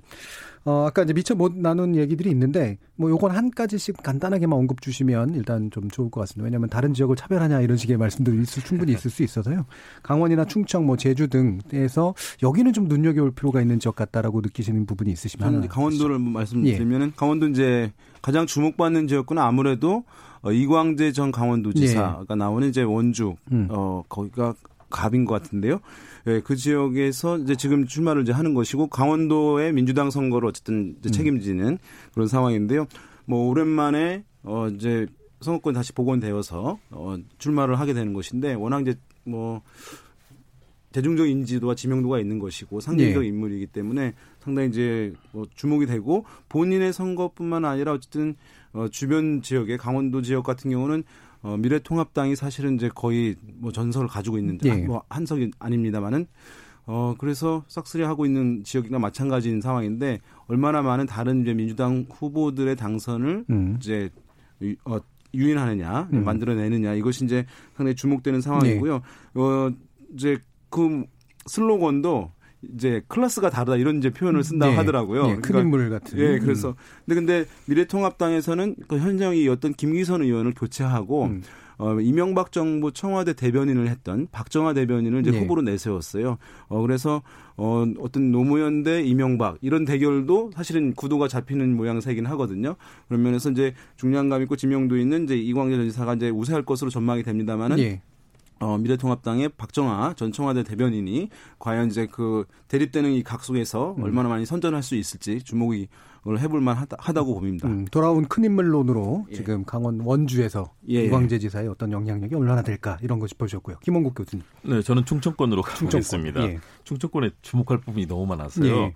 일단은 어, 청주 홍덕에서 도종환 의원 민주당의 예. 그리고 통합당의 정우택 의원이 대결을 음. 합니다. 도종환 의원은 뭐 시인 출신이고 개혁적인 또 문화부 장관을 했었고요. 예. 어, 반면에 이제 정우택 의원은 굉장히 정치에서 관록이 높고 음. 지역에서는 뭐 도지사까지 하는 등 아주 정치력도 뛰어나지 않습니까? 과연 어, 정우택 의원이 지역을 바꿔서까지 여기에 네. 투입이 됐는데 어느 정도 생활을 보일지 그리고 보은 옥천 영동 계산에서 노무현 전 대통령 사위 곽상원 변호사가 이제 출전을 합니다. 여기에 재선에 박덕흠 의원이 없게 되는데요. 어, 노무현 전 대통령의 그런 가치를 네. 실천하겠다라고 이제 사위가 직접 나선 셈인데요. 그런 상징성 궁금하고요. 또 하나 역시 공주 부여 청양 박수현 전 청와대 대변인과 통합당의 정진석 의원, 정진석 음. 의원도 뭐 정치력은 또 만만치 않지 않습니까? 예. 대를 이어서 가져왔던 여러 가지 이 정치 행적이라든가 또 박수현 전 대변인 같은 경우도 합리적이고 또 성품이라든가 뭐 이 충남 지사 후보로까지 거론될 정도로 정치력도 뛰어나고 활동 반경도 넓은데요. 정진석 의원도 또 만만치 않은 정치력이 네. 있기 때문에 이곳은 아무래도 역시 개혁 성향, 음. 친문, 친노 이런 흐름의 성격과 관록이 있는 이 보수 성향의 정치인들이 네. 과연 어느 정도 성과를 거둘 것인가. 음. 충청권에서도 상당히 이렇게 주목받는 곳이 많은 것 같습니다. 그렇죠. 네. 충청권도 또 이게 되게 중요한 표심을 보여주는 그렇죠. 그런 데기 때문에 상당히 또 주목해 볼 필요가 있는 것 같습니다. 자, 그러면 이제 그 뭐 시간 많이 남지는 않았습니다만 변수를 몇 가지 더 이제 짚어보는 식으로 할 텐데요. 저는 다 이게 제가 개인적으로 제일 궁금해서 이걸 먼저 질문을 드리고 싶습니다. 왜냐하면 맨날 이제 무당층, 중도층 얘기가 많이 나오고 뭐 이게 결국 가른다라고 하는 건데 제가 볼 때는 굉장히 늘 나오는 이야기이기 때문에 네. 그래서 실제로 사실 확인부터 해서 네. 이게 어떻게 영향을 줄지가 아마 좀 점검이 필요할 것 같아요. 실제로 무당층이 유난히 요번에 많다. 중도층이 요번에 유난히 음. 영향이 클 거다. 이런 식의 말에 대해서는 어떻게 보시나요? 네, 뭐 이제 선거가 임박하게 되면 음. 어느 정당 지지하십니까라고 했을 때 어느 정당도 지지하지 않는다라고 하는 무당층의 비율이 예. 점점점 줄어들어야 돼요. 예. 왜냐하면 사람들이 관심을 갖고 정보를 습득하게 되면 정당을 이제 선택하게 음. 되는 것이잖아요. 그런데 이번 같은 경우는 지금 아주 임박했습니다만은 에도 불구하고 음. 상당히 뭐 30% 이상의 네. 어떤 무당층 비율이 나오는 이제 조사들이 많이 있거든요. 그러니까 그것은 제법 높은 것입니다. 제법 높다. 예. 음. 그래서 어 그것을 보고 어떤 분들은 이것은 그러면 무당층이 높게 나온다는 것은 20대에서는 막 50%를 넘기도 해요. 네. 예. 그러니까 이것은 이제 보면 제 3정당에 선전할 수 있는 배경으로 작용하는 것 아니냐. 예. 왜냐하면 기성정당 지지하지 않으니까라고 음. 얘기하시는 분들은 있는데 지금의 이제 무당층 높은 것은 선거가 선거 국면 다가오고 있음에도 불구하고 말씀하신 코로나19 국면 때문에 음. 많이 가려져 있는 측면들 예. 그리고 선거 이 정당들이 막 재편들이 빠르게 이루어지게 음. 되면서 불확실성이 높았던 상황 그렇죠. 예. 이런 것들의 영향도 더 큰 것 같아요. 그래서 음. 제 3정당에 대한 기대감 때문인 것은 뭐 음. 포함되어 있긴 하겠습니다만 예. 이 점보다 이제 줄어들 것이고 음. 그래서 이제 여전히 높은 거는 맞다라고 음. 보이는데요. 투표율이 사실은 높으면은 무슨 얘기냐 하면 양쪽 진영의 지지층 외에 그런 이제 무당층이나 중도 성향 가진 분들이 네. 투표에 대거 나온다는 것이에요. 어, 그런데 지난번 이제 총선 같은 경우는 한 58% 나왔는데 이것은 총선 지방선거 치고는 매우 높은 것입니다. 네. 뭐 지금 최근에 모든 선거들은 투표율 올라가고 음. 있는데 그런데 어, 이번 같은 경우는 투표율이 낮아질 것이라고 하는 전망이 우세한. 상황이에요. 그렇죠. 그래서 네. 아, 무당층이 많은 많고 그것이 그래서 변수가 될 것이긴 한데 투표율이 낮아질 것이라고 본다면 사실은 많이 거론되는 것만큼은 음. 그런 이제 무당층, 중도층의 변수가 음. 좀 생각보다는 적을 가능성도 배제할 수는 없는 상황이라고 예. 할수 있겠죠. 일단은 이제 과거 전 선거에 비해서 보면 중도나 무당이라고 불리는 데가 확실히 아직 안 줄고 있다. 네네. 꽤 높은 편이다. 근데 그게 제3세력을 위해서 존재하고 있다기보다는 아직은 마음을 결정 못할 이유들이 여러 개가 있다. 환경이 지금 그런 예. 거죠. 그다음에 마지막으로 근데 투표율이 결국은 그게 영향력을 얼마나 만들 것이냐를 좌지우지한다. 그렇습니다. 이런 얘기입니다. 네. 제3지대 또는 제3정당의 역할이 있어야 되는데요. 네. 이번에는 사실상 실종이 됐습니다. 왜냐하면 안철수 대표가 지역에 후보를 내지 않고 비례로만 하겠다고 하지 않았습니까? 네. 결국은 진보와 보수 양쪽 정당으로 지금 계속해서 결집하고 음. 수렴이 되는데 저는 여권과 야권을 바라보는 시각이 좀 차이가 있다고 봅니다. 네. 왜냐하면 여권의 경우는 문재인 정부에 대해서 촛불혁명 이후에 개혁에 대한 많은 기대를 했었는데 음. 사실상 야권과의 이런 정치적 갈등 또 야권의 장애 집회 이런 상황이 되면서 입법에서도 큰 성과를 내지 못하고 실제적으로 남북 관계라든가 물론 이건 뭐 트럼프 대통령의 이런 성향에 또 달려 있지만은 예. 어 구체적인 성과를 내는데 여권이 그렇게 큰 성과를 보이지 못하고 있는 네. 점이 있거든요. 거기에 대해서 현재 코로나 전국까지 같이 있기 음. 때문에 음. 이 부분에 대해서 여권에 대해서 과연 잘하고 있는 것인가 음. 이 부분을 지켜보고 있는 거고요. 야권의 경우는 그동안에 이 모습들이 과거의 국정농단 그리고 탄핵 이후에 뭔가 보수의 가치를 수권 정당에 이를 만큼 보여줬는가 좀 상식적이고 합리적인 그런 가치를 야권에서 보여주고 수권의 능력을 예. 보여줬으면 좋은데 그동안에 보여줬던 것이 음. 대부분 발목 잡기나 반대를 위한 반대의 형식에 대한 비판들이 많았었거든요. 음. 대부분 다 장외 집회, 삭발, 단식, 강경 투쟁을 하면서 국회가 사실은 공전되는 일이 많았었고 이런 상황에 대해서 야권에 대해서도 아 정말로 수권을 할 수 있는 우리가 네. 믿을 만한 정치 세력인가 여권에 대해서도 아직 음, 의문을 가지고 있고 야권에 대해서 의문을 가지고 있기 때문에 음. 저는 일정하게 유권자들이 거리를 두고 있다. 그리고 핵심적인 요소는 역시 이번 코로나 19 네. 사태가 너무 크기 때문에 음. 이 부분에 대해서 자, 이현 정부가 열심히 노력은 하고 있지만 과연 이것이 불처럼 더 번졌을 경우 이 경우와 안정적으로 어느 정도 관리가 됐을 경우 그 차이를 아마 유권자들께서 보고 계시다. 예. 그런 측면에서 제3지대보다는 막판에 계속 결집이 될 텐데 이 결집이 더 우호적이고 긍정적인 음. 호감도를 높이면서 끌어들이는 쪽으로 이 현재 유보적이고 관망적인 태도를 보이고 있는 부동층 수익 수익 보트들이 움직일 거다. 이런 측면에서 예. 앞으로 코로나19를 어떻게 처리하느냐. 음. 야권도 어떤 대안이라든가 수권 정당인 만큼의 정책이라든가 이런 모습을 보이면서 해결하는 모습을 보여야 되는데 예. 지금 그런 부분이 안 보이기 안 보이고 있기 때문에 이 부동층들은 계속 관망 중이다. 예. 이렇게 판단이 됩니다. 예. 결국 코로나19 문제가 상당히 중요한 건 맞는 것 같은데 이 코로나19가 어느 정도 좀 진정되는 기미가 보이면 그게 이제 정부 여당에게 다시 좋은 평가로 귀결이 될지 아닐지 결국은 이제 이렇게 되잖아요. 네. 예. 어떻게 보세요? 근데 이제 코로나라는 이제 사실은 지금 정부 여당으로 하자면 뭐 정치적으로 사실 이 사안을 해석하는 것은 그렇겠습니다만은 네. 어쨌든 정부 여당은 선거를 앞두고 악재인 건 틀림없잖아요. 음. 근데도 불구하고 지표상에 보면 크게 영향을 많이 받지는 않고 있어요. 네. 그리고 야당이 어 반사 효과를 또 충분히 누리는 것도 아니에요. 왜냐하면 이제 여당의 악재인 것은 이제 야당한테는 호재라고 그렇죠. 생각할 수 있는 예. 것이잖아요. 선거상 예. 측면에서 보자면 이 사안에 대한 특성을 좀 봐야 될 필요가 있습니다. 그러니까 물론 대구라든가 특정 지역 같은 경우는 이제 불만들이 굉장히 고조되는 측면들이 이해가 될 수 있는 부분이 있습니다만은 전반적으로 봤을 때는 이것이 이제 전쟁과 같은 국가 위기 상황을 발생한 거예요. 네. 네, 그런 상황에서 이것이 정치적으로 이것을 공방을 벌이게 되, 면 이제 전쟁이 났는데 안에서 누구를 네. 바꾸라 이런 얘기를 하면 음. 말이 안 되는 거죠. 일단 나라를 지키고 봐야 되는 음. 상황인 것이잖아요. 그러니까 이것이 정치적 공방을 그렇게 허용하지 않는 거예요. 국민적 정서가. 그래서 야당이 일정 부분 공방을 합니다만은 공세를 하지만 그것이 이제 충분하게 대중한테는 효과적으로 받아들여져서 정치적인 지표의 상승으로 나타나지는 않는 것이거든요. 아니면 네. 정부 여당의 하라고 나타나거나 그래서 이 사건 자체의 특성이 있기 때문에 사실은 여러 가지 영향이 큼에도 불구하고 지금 당장 영향을 이제 크 주지 못하고 있는 음. 그런 어, 상황이 어, 있다고 할 수 있겠고요. 다만 이제 어, 그 공방을 넘어서 이제 이것이 정식이 잘 안 됐을 경우에 예. 안 됐을 경우에는 어, 지금 유권자들이 어쨌든 거리에 나가시는 걸 자 제하고 있는 상황인데 투표장은 길게 줄을 쓰잖아요. 네. 그런 상황이니까 만약에 건강을 중요시하는 고령층에 계신 분들이 투표장에 들어갈 가능성도 있고 또 반면에 자녀를 둔 주부층 같은 경우는 본인은 괜찮지만 균을 옮겨와서 자녀한테 옮길 수 있다고 하는 걱정 때문에 음. 30대 주부들이 투표율이 또 낮아질 가능성도 배제할 수는 없는 것이거든요. 네. 그러니까 그로 인한 투표 참여의 여부 여부 네. 진영 간에 음. 이것도 선거 결과에 음. 상당히 이제 결정적인 영향 중에 하나가 될 가능성이 있어 보입니다. 예. 그러면 비례대표 정, 그러니까 비례정 정당의 창당 문제로 바로 또 넘어가 볼게요. 그러니까 이게 이제 저는 궁금한 게 이건 또 약간 다른 맥락인데요.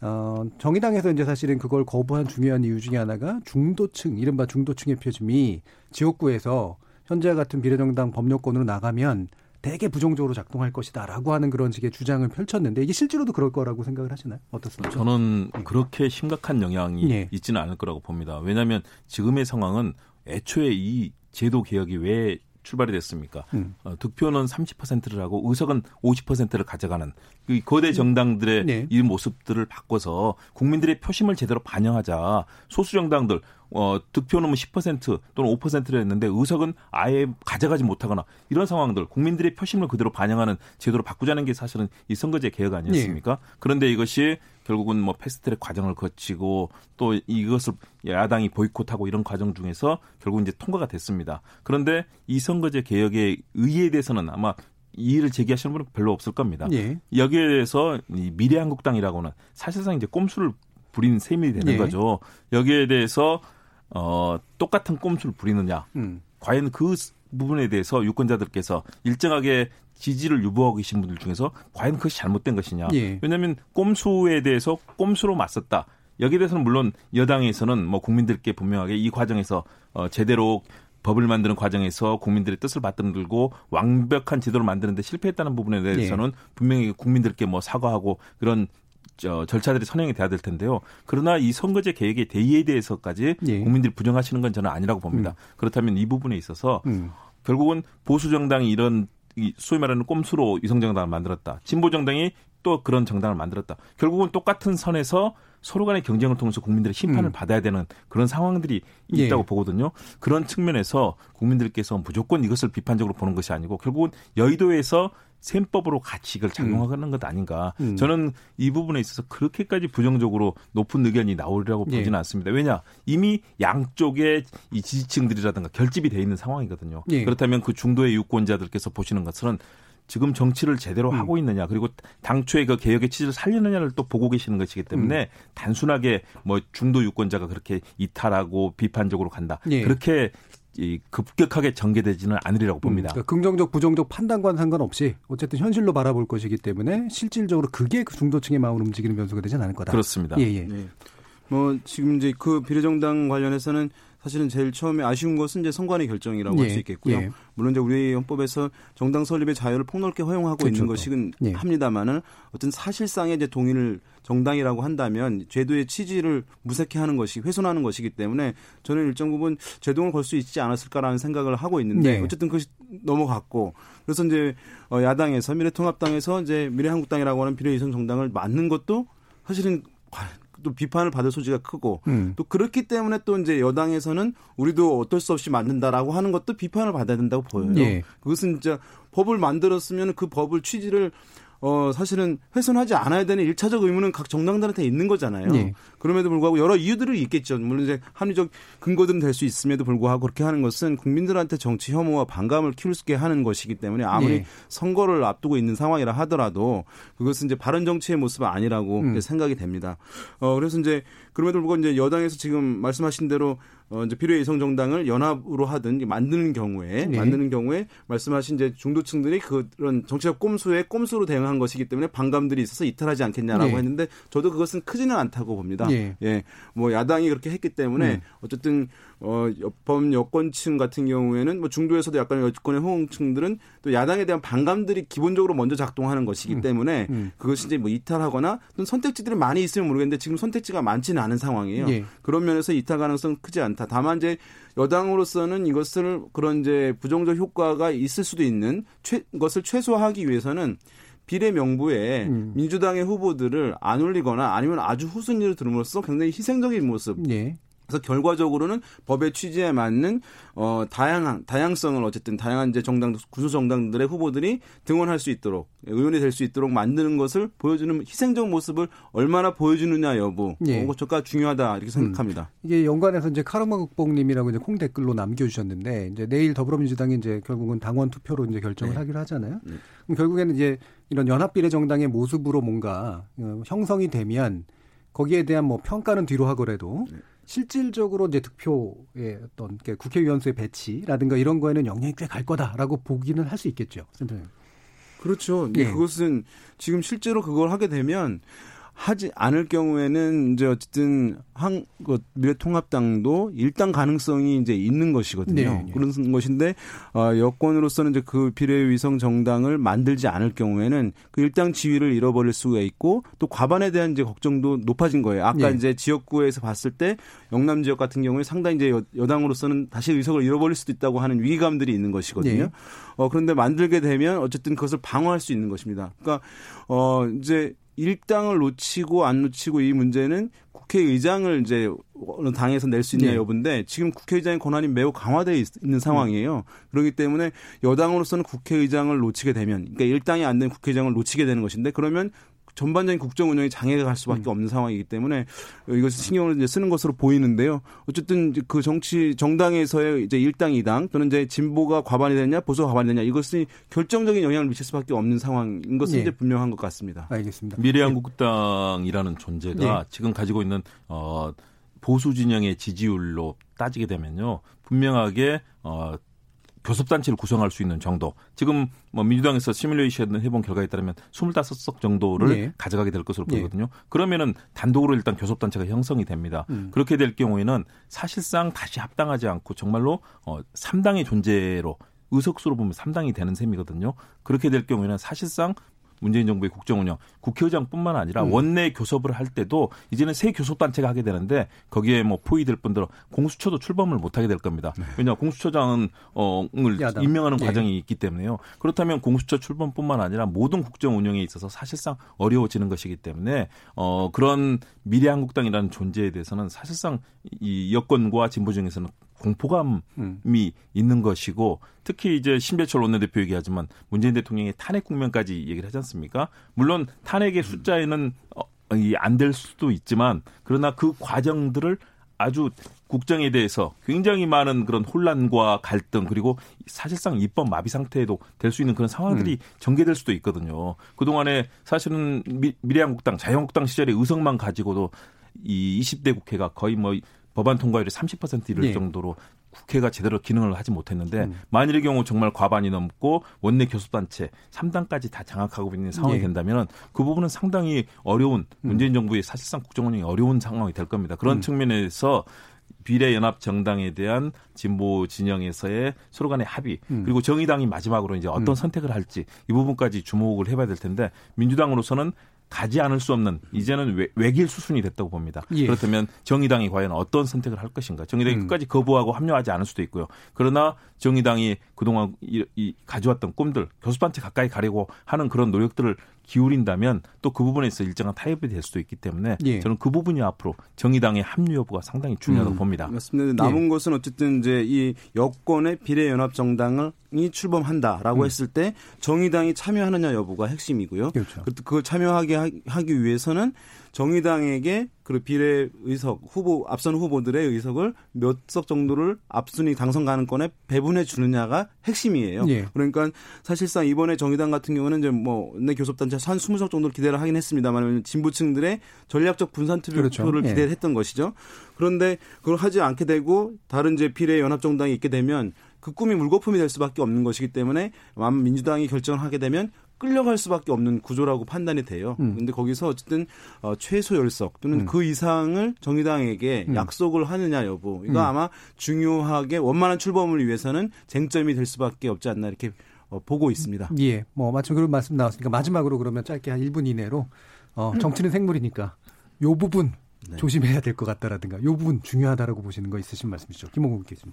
일단은 음. 코로나19 사태 어떻게 예. 관리하느냐 이 부분이 여당 야당 음. 모두 자신들의 성패를 가를 거고요. 어 그다음에 역시 비례 연합정당과 음. 이 부분에서 어떤 결과를 만들어내서 서로 간에 각을 세우게 될 것인가 예. 그 부분이 중요해 보입니다. 그리고 어 지금 여야 정당 모두 낙천자들 반발이 지금 상당하거든요. 음. 뭐 홍준표 전 대표뿐만 아니라 어 민주당에서도 뭐 민병두운이라든가 여러 여러 가지 변수들이 지금 생길 수 있습니다. 이 부분을 어떻게 관리하느냐 이 부분도 중요할 것 같고요. 특히 마지막 경제 민생 문제에서 음. 과연 어느 정도 뭐 어렵습니다. 음. 어렵지만 이 부분을 음. 해결하는 노력들을 정말 보여주면서 음. 국정에 있어서 그런 자신감과 믿음감을 여권이 보여줄 음. 것인가 아니면 야권이 충분하게 우리 음. 수권 정당으로서 네. 과거와 달라진 모습을 보일 것인가 이런 몇 가지 변수들이 핵심적으로 작용할 걸로 봅니다. 네, 네 원래 선거는 이제 야당의 뭐 정권 심판론이라고 하는 창과 정부 여당의 여당의 이제 국정 안정론이라고 네. 하는 방패가 맞서는 이제 전통적인 프레임이라고 하는 구도가 있거든요.